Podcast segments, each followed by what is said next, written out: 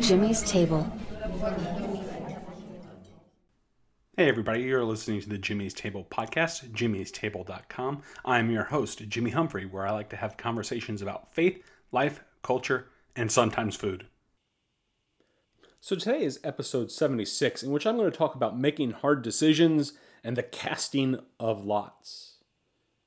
You heard that right. Casting of lots. Well, what is casting of lots? Well, we'll get into that in just a little bit here, but before we do, I want to play a clip from a movie about making hard decisions. You're probably going to recognize this clip. It comes from Forrest Gump. Uh, so be careful a little bit with the audio on this. I tried to turn it down a little bit to make it a little more podcast friendly because uh, it involves some shooting and some explosions. Um, but anyway, I want to play this scene from Forrest Gump in which Forrest Gump is forced to make a decision about finding Bubba. I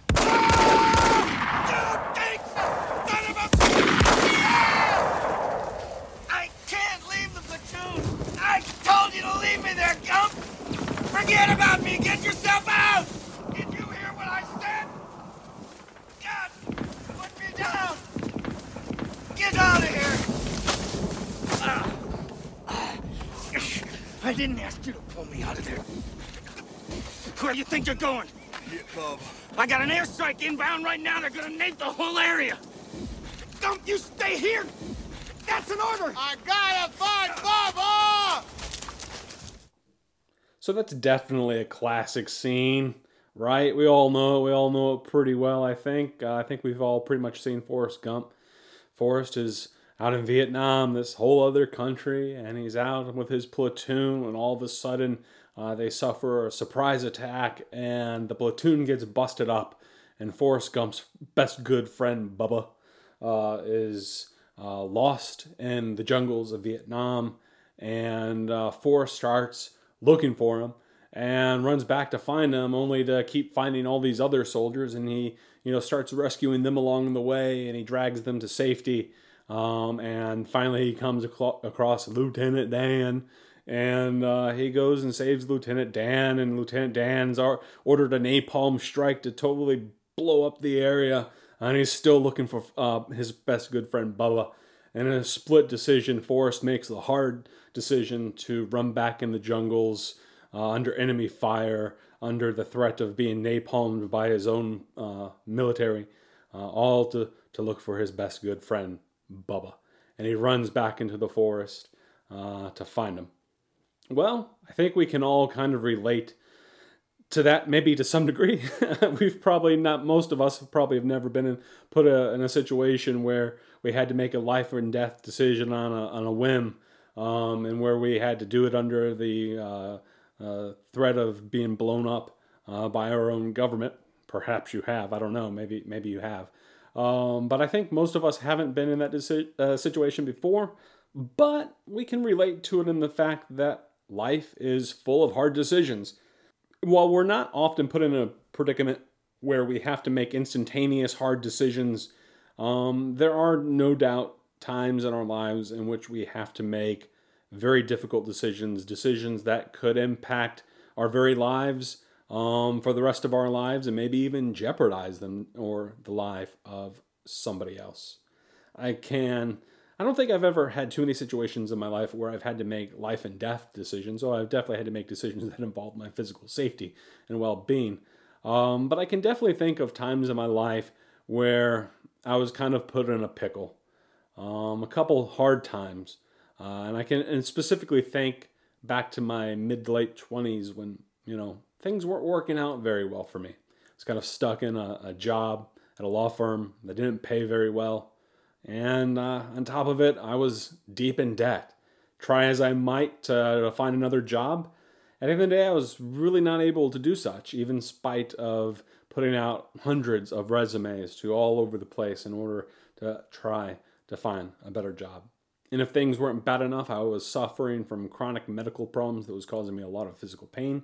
Um, some of that related to the nature of my job involving being on my feet all day. Uh, and I kind of hit a bottom. I was kind of at a crossroads. Um, I had recently gotten out of a bad relationship that I was in. Um, and uh, my parents and their grace, seeing their son try so hard, um, seeing him try to make something of himself uh, to, to be better, um, you know, they offered me kind of an out.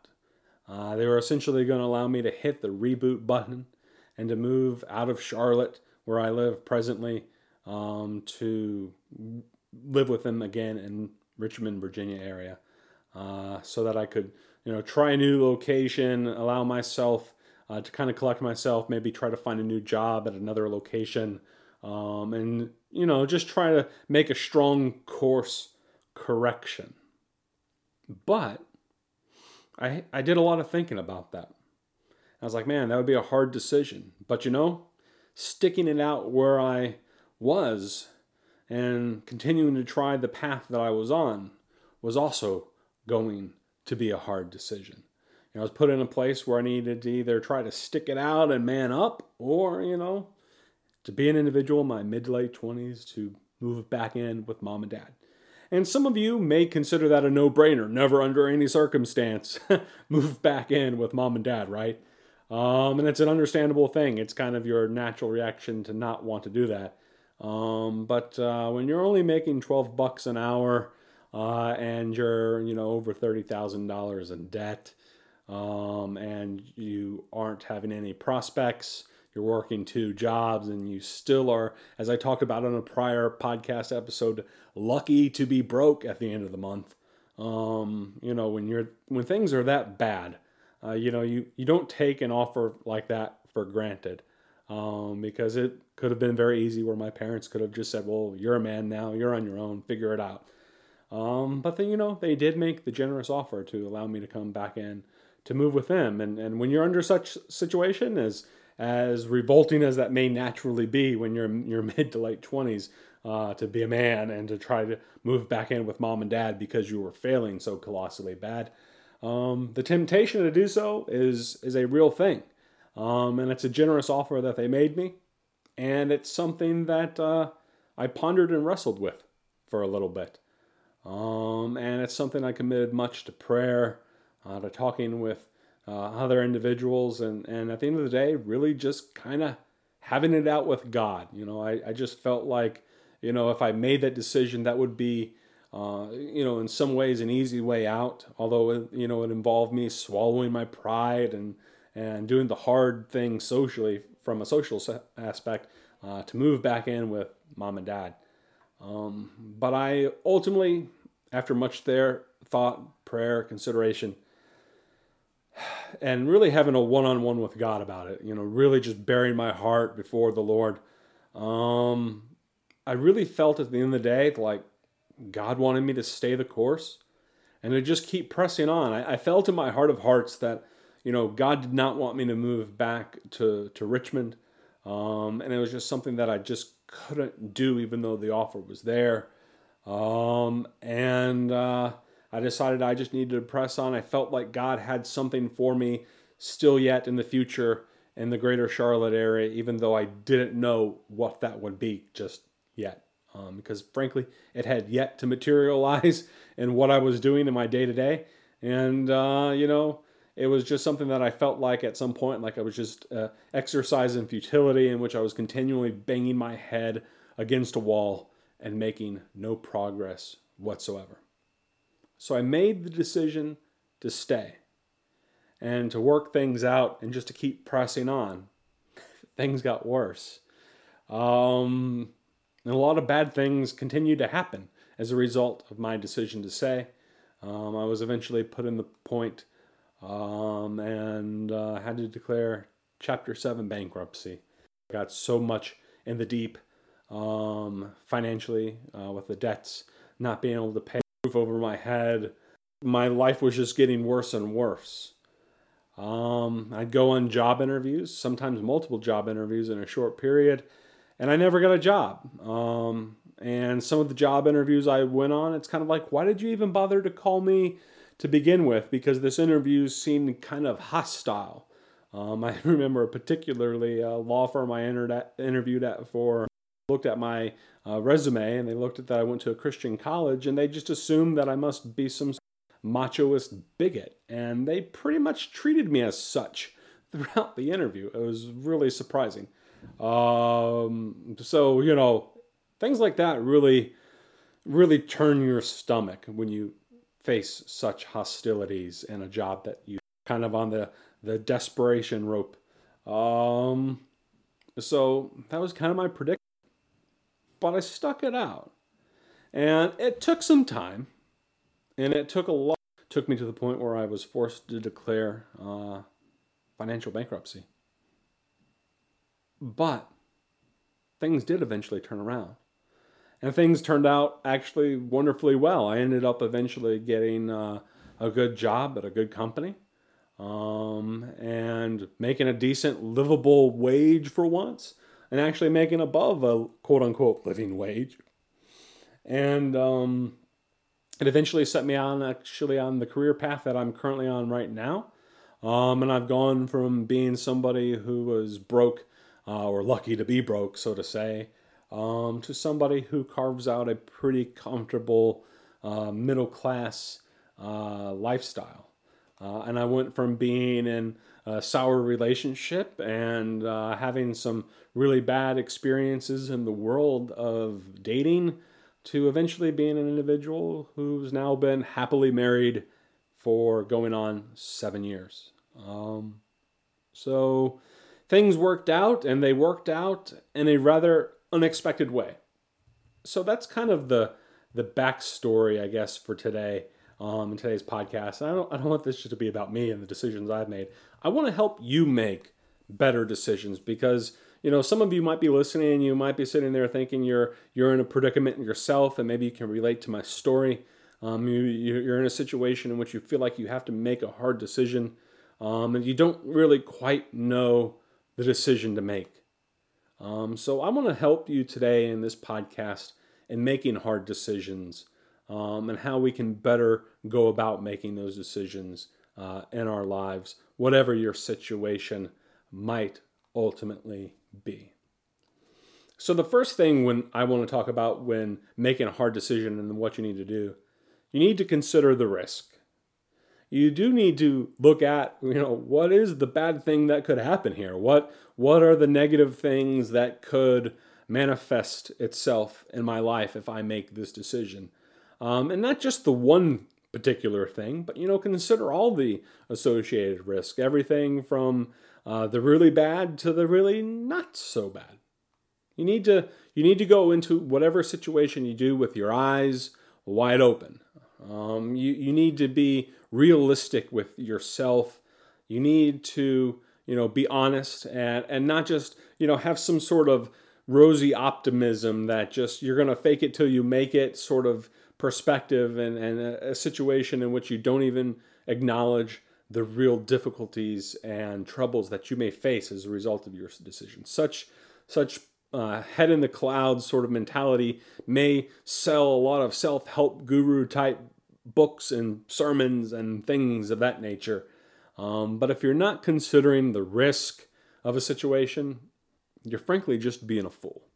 Um, you know, a fool is an individual who just, you know, throws caution to the wind and doesn't consider the risk. So, anytime you make an assessment and try to make a decision on what you want to do in life, um, do weigh your options and consider the risk. Point number two consider the rewards. You know, this is basically just how we do stuff in corporate America, right? Uh, risk rewards uh, and stuff like that when we go ahead and calculate the overall risk and reward of a profit or a loss. Um, well, maybe you can kind of approach your life a little bit like that, like if you were running a business, if you can kind of think of it as a helpful model. What are the risks and what are the rewards? What's, what is the upside of you making this decision, whatever your decision ultimately is. Whether it's a decision that involves something that's less than ideal, or if you end up making an ideal decision, what's the possible best outcome or the all the possible outcomes that you could ultimately experience as a result of making this decision. You, you need to look at the optimistic side of things and sit there and think, well, you know, what is the possible rewards? Because some people get into this situation where all they think about is the terrible things. Don't be one of the people who do nothing but stress and fret and get upset and think about the terrible things. Because if you sit there and think about nothing but the terrible things and what could go wrong, um, you'll eventually kind of land in the uh, uh, world of uh, analysis paralysis, in which you're too afraid to make a decision because all you can th- sit there and think about you know what could go wrong. Instead of sitting there thinking about all the things that could go wrong sit there and also think about in light of the things that could go wrong what are all the things that could go right? What's the best of all possible outcomes? What sort of scenarios am i going to be ultimately set up um, in my life with as a result of making these decisions and will it be ultimately worth whatever it is that i have to go through in order to make those decisions Will the reward, will the payoff ultimately be worth the possible downside risk? Point number three consider your vision and values. At the end of the day, you got to know what's driving you, you got to know what's making you tick. Um, and you've got to make your hard decisions in life based off the values um, that you ultimately possess as an individual, based off your character, who you are, what you're made of. Um, and at the end of the day, where you would ultimately like to end up. Have a goal, have a have a have a point that you a destination that you want to get to. Um, but consider that you know whatever destination you shoot for, um, that at the end of the day, the journey is just as important as the destination, and the path you choose based off your vision and values will often determine uh, the ultimate outcome for what you make. So the path is ultimately just as important as the destination. And so it is absolutely crucial that you take stock, that you take inventory, and that you think, you know, based off my values, based off my beliefs, based off of who I am and what I'm made of, where would I like to end up? And at the end of the day, would I be ultimately happy with the person that I've become at the end of that journey? Point number four consult with trusted advisors. You may not need to ask Lieutenant Dan what Lieutenant Dan thinks you should do, but you should probably hear him out just the same. Uh, you, you'll probably hear a lot of uh, people, you know, give you uh, a lot of the negative risk associated with things, and you'll hear a lot of naysayers along the way. You'll have individuals who do nothing but downplay um, your vision and your values, um, because they're going to ultimately toss their things in there too, and what they vis- what they see for themselves, and and uh, you know the character that they have, uh, the perspectives that they have.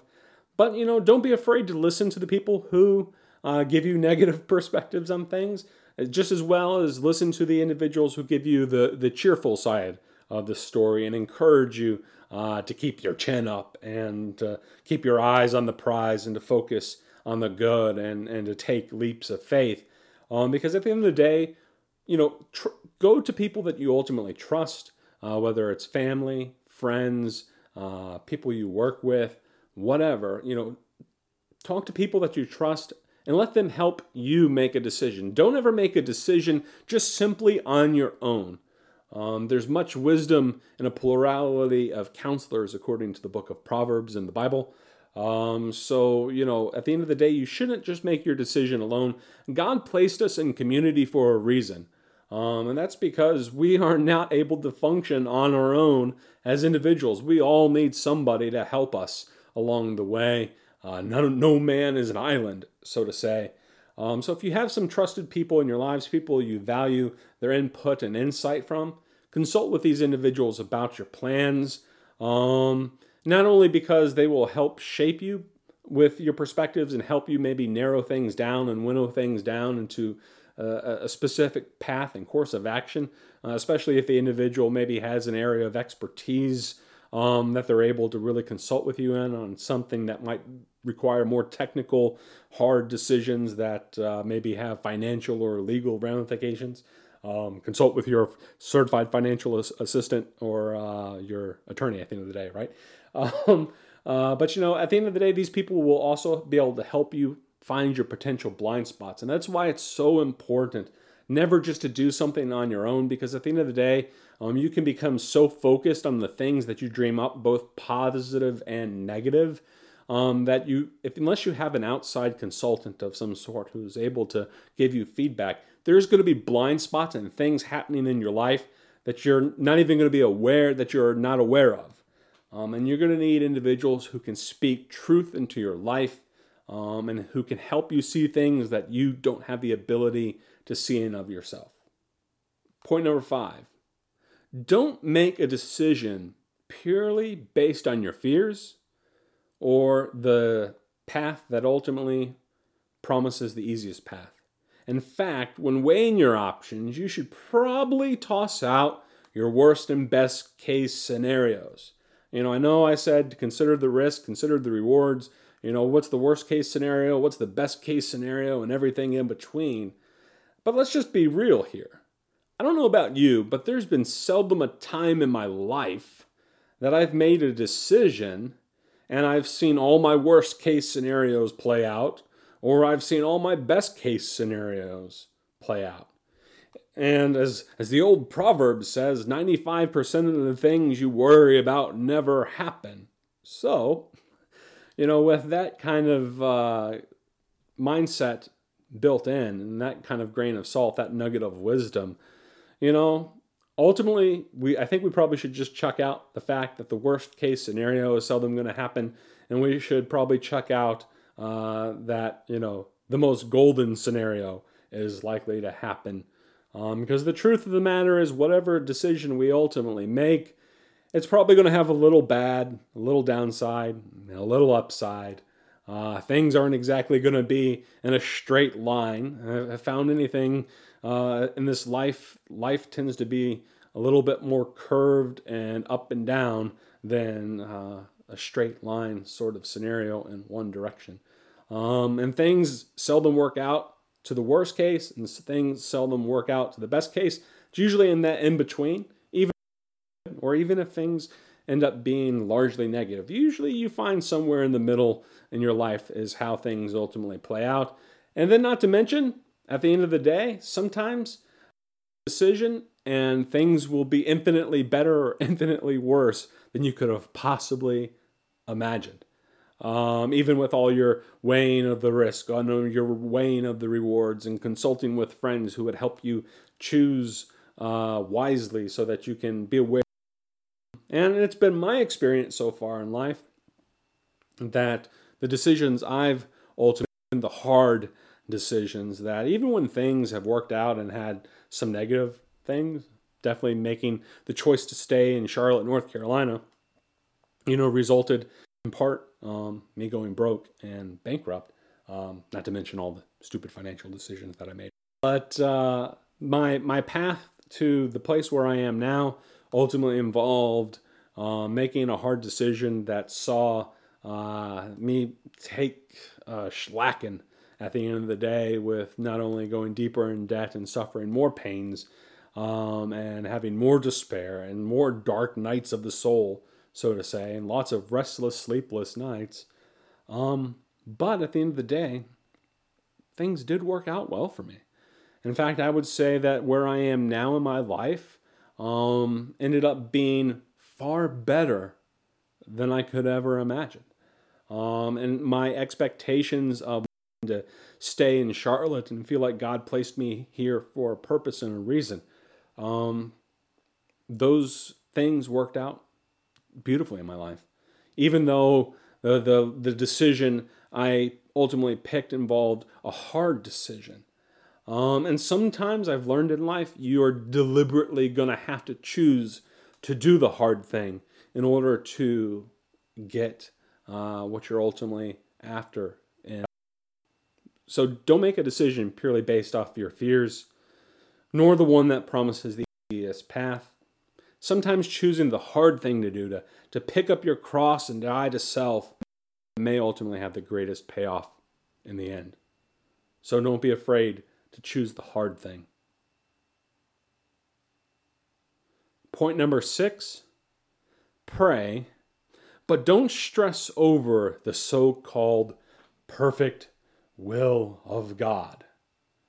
Um, you know, for those of you who maybe aren't religious, don't come from the background I do. I come from a very evangelical, Pentecostal sort of background. And, you know, there's this tendency to feel like, you know, God is somehow directing your life. Um, his eye is on the sparrow, so therefore his eye is on me, right?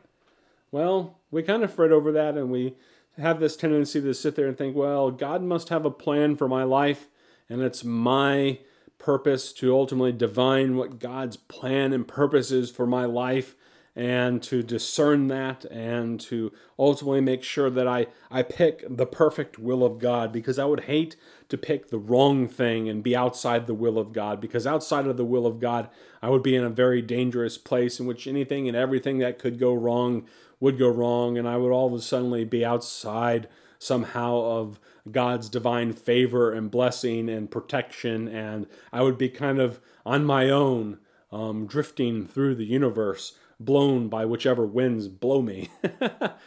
and, uh, you know, we kind of have and operate off that perspective sometimes. And I've known some people who are so hardcore about this that they, they fret and they stress and they pray and they pray hard and then they talk to 10,000 people and then they still don't know. So they start consulting so called prophets who can, you know, does God have a word for me, to, you know, to give me a direct uh, guidance on this particular issue. I just need a word from God. I need a word from heaven. I need somebody to speak to me. I can understand that perspective, and it's something of a place I've lived in at times in my life. But the older that I've gotten, and the the more I've lived my faith journey at the end of the day, I've kind of found out that's not really how God normally works. We're always looking for some sort of burning bush decision uh, to uh, some sort of burning bush encounter to point us in the right way. We're, we're like Moses wandering through the wilderness and we're just waiting for this divine encounter with God to tell us to go to Pharaoh and to demand, God, Pharaoh, let my people go. And while there may be moments in such of our lives in which God makes it crystal clear to us in a burning bush type of moment of what we are supposed to do. Such moments I feel are very, very rare. And it's kind of arrogant for us to think that God is regularly going to give us such experiences. Such experiences, I believe, are exceptionally rare uh, and they're borderline miraculous at the end of the day when they happen. And I don't believe that's how God normally operates uh, for us. When God placed Adam and Eve in the garden, he didn't tell them you have to schedule on Monday what plants to take care of, and these are the plants you're going to take care of. And on Tuesday, you're going to go over here and take care of these plants in this way and that way. And and on Wednesday, you're going to take and you know, God didn't lay it all out nice and neat for them. Uh, he he gave them a garden and he gave them freedom over to uh, choose what to do while in that garden. He was just like, hey, you know, there's this one plant over here uh, bearing a certain kind of fruit. I don't want you to eat that one. Uh, but, you know, the rest of the garden, feel free to do with it as you please. Um, and, you know, God did things like bring the animals to Adam to see what Adam and Eve would call them. Um, so, you know, God has given us, I believe, a great deal of sort of uh, divine autonomy, if you will, over the decisions we make in our lives. Um, God's waiting ultimately, many times, for us to make the decision um, for what we are to do with our lives. Yes, we should pray um, and we should consult the Lord and the scriptures and, um, you know, hopefully allowing the Holy Spirit to speak to our lives about specific direction. Um, but, you know, I've, I've found a lot of that fretting and searching for the so called perfect will of God is just an excuse to be stuck in that analysis, analysis paralysis mode. And it's an excuse not to make a decision because we don't want to ultimately have to answer for the decisions we make. We want to be off the hook for any bad decisions that we make, and we want to be able to ultimately probably blame it on God at the end of the day. Um, but I feel like that's not how God works. And God ultimately is sitting there waiting for us to make the decision after we've counseled with individuals, after we've looked at the risk, after we've looked at the rewards, um, after we've looked at the people that we are, the character that we're made of, the vision and the values that are deep within our heart. Um, we're not sitting there simply to wait on heaven to light a bush on fire and start speaking to us. Instead, instead, God calls us to make a decision. Um, and there's, you know, to some degree, we're supposed to make the wisest decision possible. But sometimes, you know, we might need to just cast the proverbial lot. I spoke about this at the beginning of the episode. I'll talk about the casting of lots. And if that's something you're not familiar with, let me kind of bring you up to speed. So, what is the casting of lots? Well, it's something you see in a lot of the ancient religions of the world, uh, and it's a feature that you saw in Judaism and Christianity. Basically, the casting of lots um, was kind of like, I guess you could say, the uh, the rolling of the dice, saying, "Hey, you know, God has a will out there." Um, and I'm not sure. I'm at a hard crossroads and wanting to make a decision at the end of the day, but I'm not sure what to do. So I'm going to cast this lot and believing that nothing really random happens out there in the universe and that God is in control and that he works all things for the good of those who love Christ and are called to his purposes. Ha! Glory. Um, so I'm going to trust God and divine God's will by simply casting a lot um, by rolling the dice, and whatever the dice rolls on, whatever the magic eight ball says at the end of the day, that's kind of how I'm going to play out and make my decision. So that idea gets a lot of, ha ha ha, that's kind of stupid sort of stuff. How could you possibly leave your life up to chance, so to say? Uh, the random rolling of a dice. What? How could you make a wise decision um, based off the rolling of a dice? well, you know, I don't think it's such a bad idea at the end of the day. And we kind of, you know, laugh at it. What you're really looking at is an instance in which somebody realizes they need to make a decision. And instead of remaining in this analysis paralysis mode and living living in this lingered state of indecision, um, they realize that it's time to man up and make a decision because making a, some sort of decision is better than making no decision at all. Um, and so you roll the dice and, and you live with it. And you might laugh at that, but how's that really fundamentally no different than us just saying, well, I don't know what to do, so I'm just going to make a random decision? Maybe there is some wisdom that the ancients had uh, and uh, the casting of lots. Maybe there's this this wisdom and and uh, you know ultimately recognizing that we are living under the sovereignty of God and that we can ultimately trust all the outcomes of the entire universe to Him.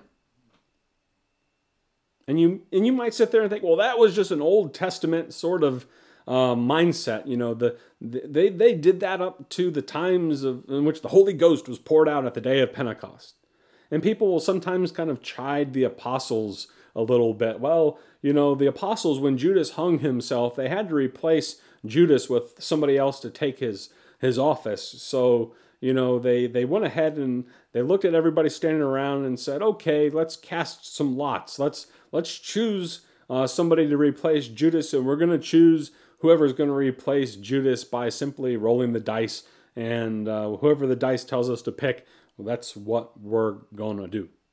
And that's what they did. And we laugh at that. And we're like, well, that was such an Old Testament religion sort of mentality. Well, you know, I don't really think that it was. We, we can sit there and say, well, they did that sort of stuff before they had the Holy Ghost, but I don't think they were wrong for doing that. And I think it's wrong for us to look down on the Old Testament saints or the apostles for doing what they knew best. But don't get me wrong, when they cast lots, they weren't simply just making a random decision, though, even though there is that sort of sense of randomness in it. Anytime you see them casting lots in the Old Testament, uh, and it's rumored that in the Old Testament, the way they cast lots was not so much a rolling of the dice, but they used the special breastplate of the high priest, which had letters and it was supposed to illuminate and basically form a sentence. Kind of like a Ouija board um, at the end of the day. Um, but, uh, you know, they went ahead and they cast lots, but they only did that um, after weighing all the possible circumstances and having certain criteria met and getting to the point where they realized they needed to make a decision, but they weren't sure what the ultimate decision should be after um, weighing all the options. And so they cast lots um, to lay it before the Lord and ultimately see what God would have them to do. And they did that with uh, when they replaced Judas, they went ahead, the apostles set out some criteria and said, well, you know, we need men who've been around for a while, uh, and, you know, who have a certain character and disposition and blah, blah, blah. Um, and so they narrowed it down from the, the several hundred that were there with them, of the 500 who had seen the risen Lord. Uh, they narrowed it down uh, to a couple people. And then they cast the lot, and the lot fell on, on Matthias. And Matthias ended up taking the empty place of Judas in the early church. Um, and some people will say, no, God didn't choose Matthias. God chose the Apostle Paul. Well, no, that's not how it happened, folks. So let's not read something that's not there in the text for those of you who are trying to, you know, live in that world and have that debate.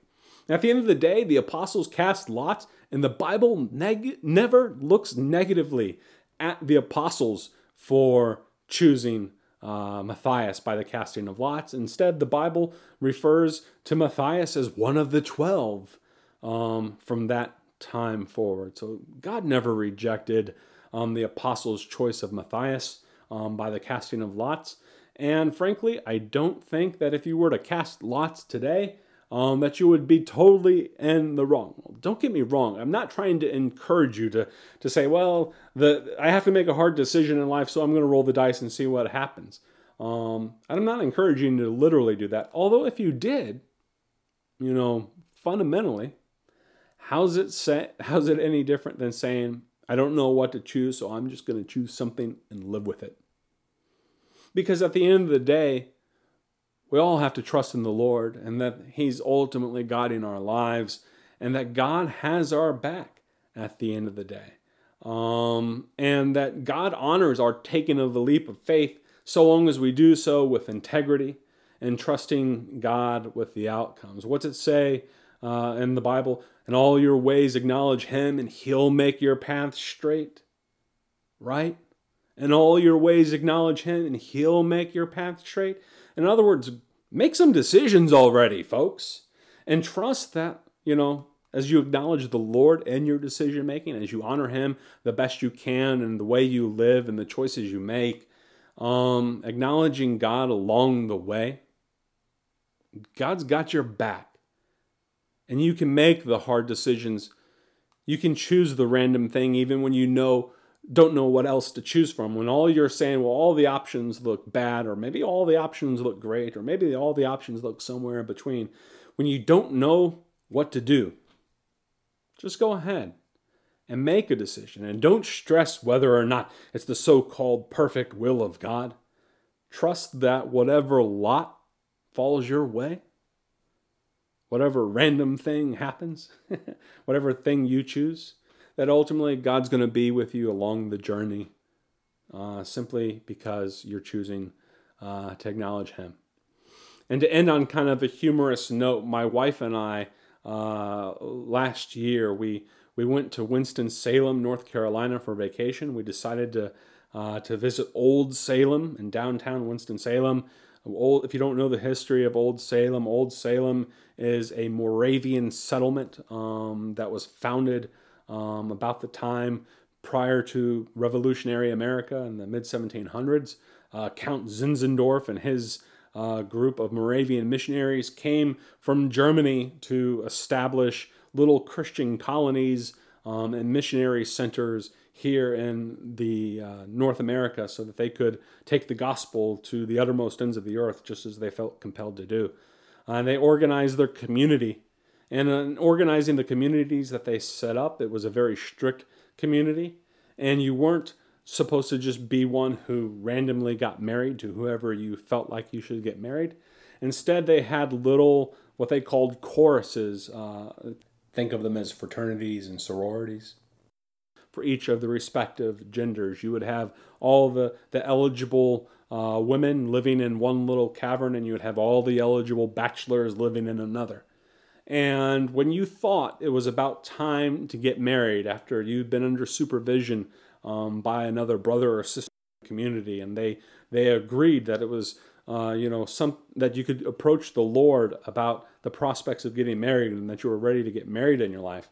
Before you could simply do such, though, they made you cast lots so that you could approach the Lord and ask about possibly selecting a wife so that you could then have a conversation with the town elders about proposing to a woman for her hand in marriage. And uh, when we were in uh, the Moravian village here in Old Salem, you know, we came across the brothers' chorus, uh, the brothers' house as it was called, and they told the story of them casting lots. And I thought it was a very entertaining one, especially with the fact that one of the uh, stories about a certain Moravian man involved him casting lots for eight years in a row. Lord, can I pursue a girl's hand in marriage? And he cast lot one year, and the answer came back, no, you cannot. And he would cast lots again the next year, and the answer would be again, no. And then the next year he cast lots again, Lord, can I pursue a woman's hand in marriage? And the lot fell back to him again, no. This happened a total of eight times. The lot cast eight times that he was not allowed to pursue a girl's hand in marriage. And it was only after eight times, it was only after eight times that the Lord said yes. And this man was free to approach the elders about approaching a young woman to see if she wanted to get married. Could you imagine that I thought dating in, in the, the 21st century was hard with having to go on eHarmony to find my wife and to do all the things that I had to do to get married. I thought dating in the modern times was hard. Could you imagine having to wait eight years uh, before you finally got a, a, green light from God on uh, how that it was okay for you to now approach somebody about the possibility of getting married? I, I think I would have had to go out and abandon that church at that point in my life. But the young man finally got married, my understanding, after uh, eight negative no's from the Lord and his casting of lots. Um, but you know, I, I find that story interesting. Um, and I find it humorous because at the end of the day, um, it, it is humorous that to think, man, somebody's leaving their life up to random chance like that, to to the rolling of a dice, to the the shaking of a magic eight ball to find out what the will of God is. Um, and we kind of laugh and chuckle at that because we feel like that's so primitive and backwards. Um, but at the end of the day, I think we all kind of already do that, don't we? In some sense, when we think when we leave things up to chance and and randomness. Um, but I think, you know, we're better off, like the Moravians, taking such things seriously. Instead of living in a world of indecision, we decide to make a decision and we consult family, friends, we weigh the risk, we weigh the rewards, and then we ultimately leave it all up to the hands of God. And so we make a decision. Um, and while we may not be shaking a magic eight ball or rolling some dice, um, I think it speaks still to the overall process that you and I must ultimately engage in when it comes to making hard decisions. So let's not laugh. Okay, let's let's laugh at the story. It's humorous. It's funny as ever. But uh, you know, let's not laugh at them in some sort of highbrow, I'm a sophisticated individual sort of uh, person, and uh, I'm a man of reason and science, and I could never leave my decision making up to the casting of a lot and rolling of some dice. Um, but in fact, you know, at the end of the day, we kind of do that already. But guess what? That's okay. God has our back. He's watching out over us. If his eye is on the sparrow, then his eye is on us. He's with us in all of our comings and goings. I will never leave you. I will never forsake you, he promised. So knowing such things and knowing that God has all placed us like Adam and Eve in our own little garden, let's name some animals. Let's go ahead and tend to some plants. Wherever we are, let's just go ahead and try to flourish. Let's go ahead and, and act out of the, the individual that God has made us to be and to follow the vision that He has ultimately set in our hearts, whatever that ultimately ends up being and let us trust God with whatever the outcomes might be. Even if some of those things, some of the hard decisions we have to make lead to less than ideal scenarios in our lives. Uh, let us trust that, you know, God's not surprised at our decision. He didn't wake up and he wasn't surprised with what we did. Um, so let us live like that. That God's not surprised by our choices. And that the lot, whatever it lands on, however it is cast, its decision is ultimately from Him because He's got our back and He's watching over us at the end of the day. So, everybody, this has been Jimmy Humphrey, jimmystable.com. This has been episode 76 The Casting of Lots and Making Hard Decisions. I hope you've gleaned something from this um, and making some hard decisions in your life. If so, I'd love to hear from you. I'd love to hear from your, your story on this. Email me, jimmy at jimmystable.com. And if you haven't already, be sure to sub- subscribe to this podcast. You can do so at jimmystable.com. Or if you're following this podcast on Apple, Spotify, Stitcher, or any other major place where podcasts are broadcast from, simply hit the subscribe button. And be sure if the place that you're subscribing through allows for reviews and feedback, be sure to leave your generous five star review with glowing commentary about how awesome this podcast is and what a benefit it has been to you. And be sure to share it with others. If you know somebody else who's been uh, trying to make some hard decisions with somebody in, you, uh, in their life and, and you think you could help them um, make those hard decisions, you know, share this podcast with them and encourage them to leave their five star review once the, they listen to this podcast and it forever changes their life. Uh, and I, I, do encourage, again, those five star reviews because I don't have time for your three star reviews. I don't want your three star reviews. Glowing five star reviews is where it's at, folks. So, everybody, again, this has been Jimmy Humphrey at jimmystable.com, where I'm having conversations about faith, life, culture, and sometimes food. Have a good day and take care and God bless.